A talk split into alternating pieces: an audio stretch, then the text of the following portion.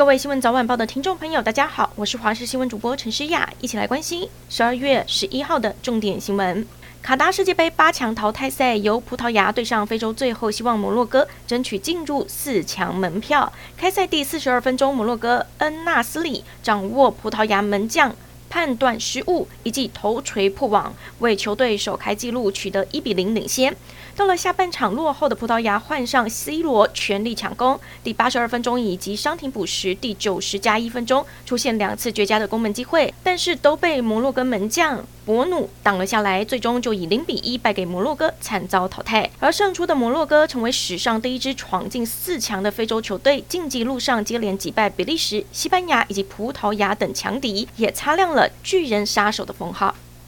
另外，八强淘汰赛也上演了英法对决的世仇大戏，两队不只是传统强权，也是最被看好的夺冠热门。开赛第十七分钟，赤瓦门尼就从禁区外射进了一球超高难度的穿挡世界坡，为球队取得了领先。下半场第五十二分钟，英格兰禁区内被犯规，获得十二码罚球的机会，队长凯恩稳稳罚进追平比数。接着双方一路僵持到第七十八分钟，法国的格里兹曼和吉鲁成功连线头球破门，要回领先。第八十二分钟，英格兰再度获得了十二码罚球，不过凯恩这一次却踢飞。中场法国就以二比一在世仇大战中脱颖而出，挺进四强。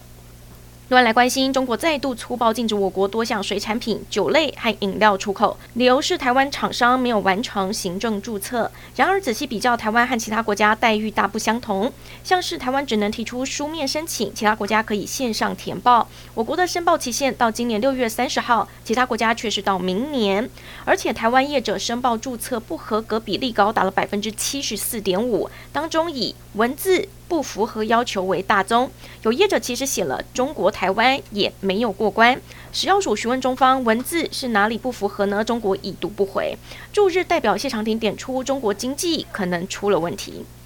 准台北市长蒋万安积极组建小内阁，不过传出有意留任地政局长张志祥，却被新竹市长当选人高虹安蓝湖，延揽担任秘书长。另外，前高雄市副市长李四川渴望出任北市副市长，立委林奕华出任另一位副市长几率也很高。对此，蒋万安说：“好的人才大家都会争取，但对于小内阁的名单还是没松口，强调明天星期一会公布第一波团队成员。”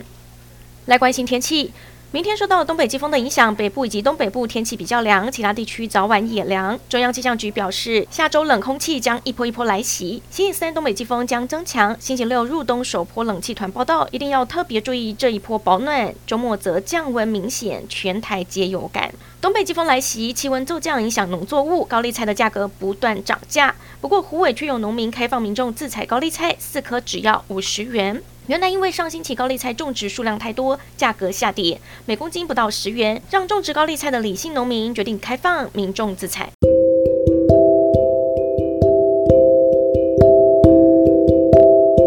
感谢您收听以上的焦点新闻，我们再会。